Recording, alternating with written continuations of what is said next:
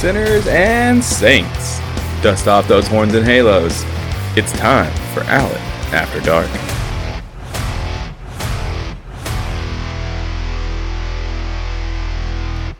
How you doing, sinners and saints? I hope you're feeling well. I hope you're feeling sexy. I hope you're horny if you want to be. I, of course, am pissed off once again. You probably can figure out why, but we're going to talk about it for a little bit and um, see if I can get these anger issues out.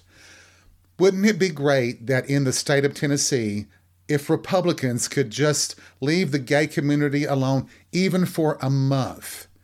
It would just be awesome if they would stop listening to the MAGAs, these, well, I prefer calling them maggots, but these Trump bots that are determined to destroy any semblance of freedom in this country, with the exception of rich white men. I don't know if you've heard about it, but it is uh, a Republican congressman from Brentwood his name is Gino Bulso, and he is on the House K through 12 Education Subcommittee. And what he has done is he has introduced a bill, House Bill 1605, that will effectively ban the display of the pride flag in public schools. Now, this bill was delayed in committee over a very loud vocal group of people voicing their concerns over the broad wording of this bill. The bill specifically prohibits the, the, display of any flags that represent a political viewpoint, including but not limited to partisan, racial, sexual orientation, gender, or other ideological viewpoints. I'm going to quote from Bulso his argument, and he said this When you look at the pride flag and what it represents, there's no denying that it does represent a set of values. What he's meaning is that he's angry that same sex marriage is considered equal to what he calls traditional marriage. Then he went on to say that the flag represented transgender rights and represents values that would allow biological males to compete against girls in middle school and in, and in high school athletics. Let's think about that just for a minute, shall we? Do these people actually, in their right mind, believe that there are boys and girls in elementary or high school that come up with an idea that if they change their gender, that they somehow can compete and win better in their school's athletic programs? Does that make sense to anybody? Does it? Seriously, there are people out there, even at the professional level, who are purposely changing their gender just so they can compete in sports? I don't get it. But to continue, Bulso defended his bill, saying that he was sponsoring the bill on behalf of parents that he's heard from that are tired of a set of values that they don't believe in trying to be imposed on them and their children. And he went on to say, an elementary school is no place for political debate. Now, once again, does he hear what he's saying? What he's saying is, is that he doesn't want people to impose their beliefs on him and other families, but they want to impose theirs on everybody else. He created such a firestorm of it that it may be tabled for good. But once again, how in the hell do they make this leap that somehow there is an agenda to convert children from one gender to the other? What agenda would that be? What would be the actual purpose of a group wanting to do that? My God and baby Jesus, help us. These people are just using it just to try to stoke fear in people for no other reason than for their own political gain, not thinking that maybe this makes transgender and gay children targets of bullies and bigots and people so filled with, with hate that they might hurt them. And guess what, Mr. Bulso? Children have a right to have an education without the fear of being beaten up or, or worse in school. You fuckface. God. But I believe that the bill will be knocked down because an excellent argument was in geography classes if the teacher displays a different country's flag to discuss turmoil in that country, well, that would be banned as well. So you're actually reducing the curriculum of the school, the class, education for a bill that doesn't need to be introduced at all. So, Mr. Bulso, go fuck yourself. I do know that there was a big deal made of Hailey Davidson, who is the first transgender golfer to win a women's tournament that might qualify her for the LPGA tour. I was looking at her record as far as her tournament success, and she has won one tournament. She came in second in a couple, and then she came in seventh and ninth in a couple of more. And her total earnings over those events was about $4,206.84. Her career total at age 30 in tournaments is $5,801.89. So, really, I guess the one tournament win is considered a threat to all of the professional women in the sport. I'm a little confused about that, but maybe they can explain it more. I don't know.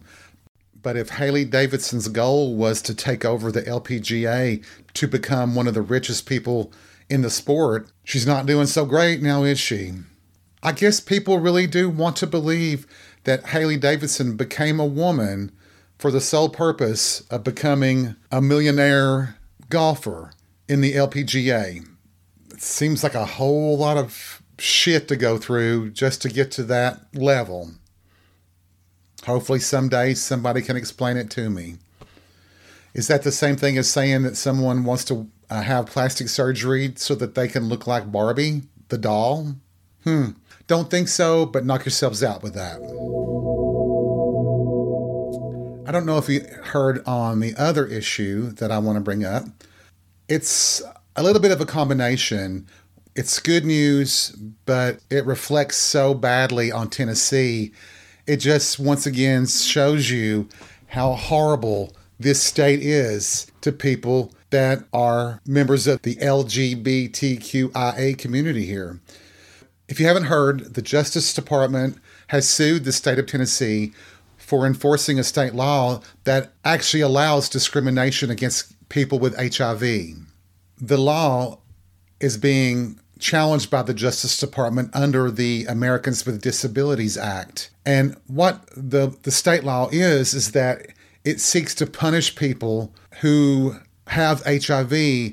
Basically, there is a, a two tiered system that a person who is doesn't have HIV would get a charge that's much lower than someone that has it. Uh, for example, we'll talk about the aggravated prostitution statute that this is about. Basically, the law focuses on prostitution primarily, but it would involve anything that could be a factor in the exchange of blood or fluids and so on. But under the aggravated prostitution statute, if you have HIV, you would be charged with a felony and if convicted, you would face three to 15 years in prison and a fine of $10,000. If you did not have HIV, it would be a misdemeanor and you might wind up with about six months in prison and a $500 fine. Now, it doesn't matter that if you are an HIV positive person and you're using every protection as a prostitute, a hustler, if you're using condoms, if you don't exchange bodily fluids, if there's no penetration, if you're charged under prostitution and they find that you're HIV positive, you could be hit with this charge. And also, the aggravated prostitution statute is categorized as a violent sexual offense, which means that you would be forced to register as a convicted sex offender. You would be on the registry, even though you've not done anything that typically falls under that registration's requirements. You have not raped anybody, you've not molested a child, you've not committed statutory rape, you've exchanged money for a sexual encounter while being HIV positive, even if you took all the precautions of it. They had somebody who finally came forward as a complainant that the DOJ could sue the state under, and she basically has been forced into homelessness and she's been denied employment because she appears on that registry as a violent sexual offender for being HIV positive while a prostitute. I don't know how that's going to work out, but I believe there are already laws in place for people who might not tell their partners that they're HIV positive. I don't see how adding a scarlet letter to prostitutes who are trying to get themselves out of the vicious cycle that they're in, how does this help them? How does this not drive them back out to the streets and maybe commit more risky behavior? It just seems like the state of Tennessee is determined to drive all of us out, whether we're HIV positive or negative. If we're a member of the LGBTQIA community, it seems like they want to either drive us out, put us in prison, or hope that someone kills us off. And once again, go DOJ, but it's going to be a long haul in this battle. And I'm pretty sure that the Supreme Court, in the way they're stacked now, will probably side with the state of Tennessee, which would be horrendous. So now that I've pissed all of you off, let's kind of elaborate on this for just a few minutes. I think I've been pretty clear about my opinions on things like hustling and prostitution. I have no problem with it. I think you do what you need to do to survive in this world. It ain't easy out there. I know that. We all know that. No judgment here. I don't want people to think that I'm trying to take some sort of moral high ground, but I don't think it's fair if uh, what the fuck does it matter to our government or any local government, state government, federal government, whoever, who you're fucking and if you're getting money for it? I've said it before and I'll say it again. Which person is the smart one? The person who takes cash for a blowjob or the one who does it for two drinks at a bar? If I start thinking about it, I'm thinking that maybe cash would be better than a couple of drinks. At least without the drinks, my judgment may not be as cloudy, but I'm just saying. We're too hung up on a lot of these so called moral issues, and we all know that government should not legislate morality. Now, before somebody comes at me and says something like, well, what about murder? Murder's a moral issue. Well, of course it is, but nobody gives their consent to be murdered. To me, in most cases, when it revolves around sex, uh, the couple or who, however many people it is, the people that are involved in the sexual encounter are consenting and adults. So there's, there's a big difference there I do remember there was a case in Germany where a man supposedly did consent to his own murder, but the agreement was is that his killer would eat him. We're not getting into cannibalism on this podcast. Well, not at least on this episode, anyway. I guess you should never say never on a podcast that's supposed to be controversial, right? um, yeah. But do you guys get what I mean? There is a difference. Uh, you know, when the sodomy laws in this country were upheld in 1982 by the Supreme Court, the case really was about a man who had warrants for his arrest. The police broke into his house or his apartment and they found him in bed with another man. So not only did they arrest him for the outstanding warrants, but they arrested him for sodomy because he was in bed with a man in a sexual encounter. And the Supreme Court at that time upheld his conviction on sodomy. Think about it. He was in his own bedroom in bed with an, another adult who happened to be of the same sex. And the Supreme Court then said that state, local laws, federal laws justified them going into a person's home and imposing a law on them that had no victim. Think about that. That was just a little over 40 years ago. And to be honest, a place like Tennessee, we haven't come that much farther in moving forward with our society and our culture. But you know, those good old Russians they're still right there with Tennessee and West Virginia and Oklahoma and Texas and Utah and all these right wing states in trying to reach the bottom of the barrel when it comes to LGBTQIA rights. As I had said on our Christmas episode, I have a special fondness for the gay community in Russia as Allen After Dark has listeners there and I'm very concerned about their safety and their welfare. But there was uh, an article on the Associated Press just recently about the situation with gay rights there. So, as we discussed back in December, the Russian Supreme Court had ruled that the LGBTQIA movement is considered an extremist organization, basically labeling them as a terrorist group. And now this year they're starting to use that action against gay people and there are stories now coming out of russia of people being punished for displaying a rainbow flag. It actually kind of reflects what's happening in tennessee with the so-called school ban of the pride flag. One story of a person uh, by the name of Inna Mosina in a, a, a town called Saratov, about 450 miles southeast of Moscow, was fined 1,500 rubles, which is about $16 in US dollars, for depicting rainbow flags on their Instagram account. Now, think about that a fine for just posting a picture of a rainbow flag the ruling was in the case is that it, the rainbow flag is an international symbol of the LGBTQ plus movement and therefore illegal in Russia.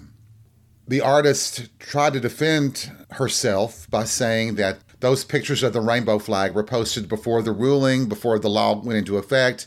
It didn't matter. The court ordered her to pay the fines anyway. Then there's a, a case of a man who was fined a thousand rubles, which is about eleven dollars, for posting a, a, rainbow flag on his social media, and he was in uh, it was in a city I think called Nizhny Novgorod, which is about 250 miles east of Moscow. This all stems back from the laws that began in about 2013. They were labeling anything connected to the gay rights movement as gay propaganda they basically in 2013 established a law that banned any public endorsement of non traditional sexual relations among minors. But in 2020, under the constitutional reforms that Vladimir Putin pushed through, being the dictator that he is, he um, changed the constitution to give him more terms to serve as president. And at the same time, he, they, he added a provision that banned uh, same sex marriage. Also in 2023, in Russia, they passed a law in 2023 that prohibits sex reassignment, gender transitioning procedures, and any gender affirming care for transgender people.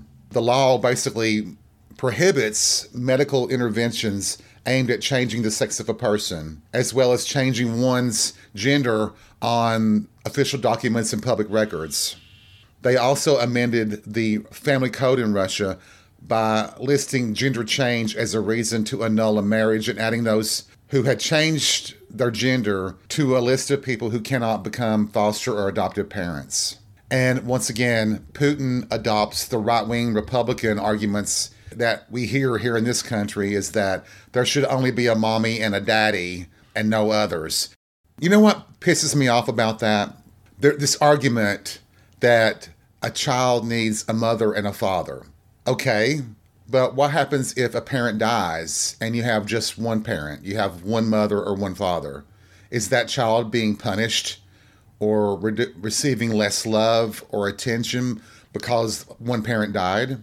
What if both parents dies and an aunt or an uncle or a brother or sister or grandparent has to take the role on of being a parent? Is that supposed to be forbidden? What about people that biologically can't have children? Is that your God telling the world that this person shouldn't be allowed to have a child through adoption? Remember, gay couples, in most cases, are adopting children that people have let go. Not to be harsh here, but stop having babies if you don't want gay couples, lesbian couples, or even single parents to have children. I mean, think about that for a minute. You know that every gay person, well, I will say 99% of all of us that are gay, we are the product of heterosexual marriages, of heterosexual relationships. And believe it or not, you may have trouble with this, but we're still gay. We're raised in heterosexual households, brought up in fucking churches a lot of times, and we're still gay. If you really think that a, a parent's sexuality or gender really affects what the child will do or child will be, you are totally messed up in the head and have no common sense to understand the basics of sexual orientation. I don't know. I wonder why. I, I, guess it's just, and I've said it before, it's just the easiest, we're the easiest community to target, aren't we? You can't really go after different races or ethnic groups, though right wingers try. But they know that they even have some in different ethnic groups and different races that are anti gay as well.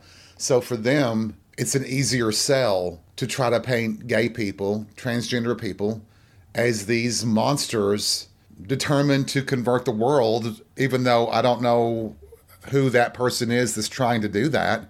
I don't think any of us are Hitler or Putin or the orange turd. We just want to live life and be free from being threatened with violence, murder, abuse, neglect, homelessness. I don't think that's unreasonable. Do you?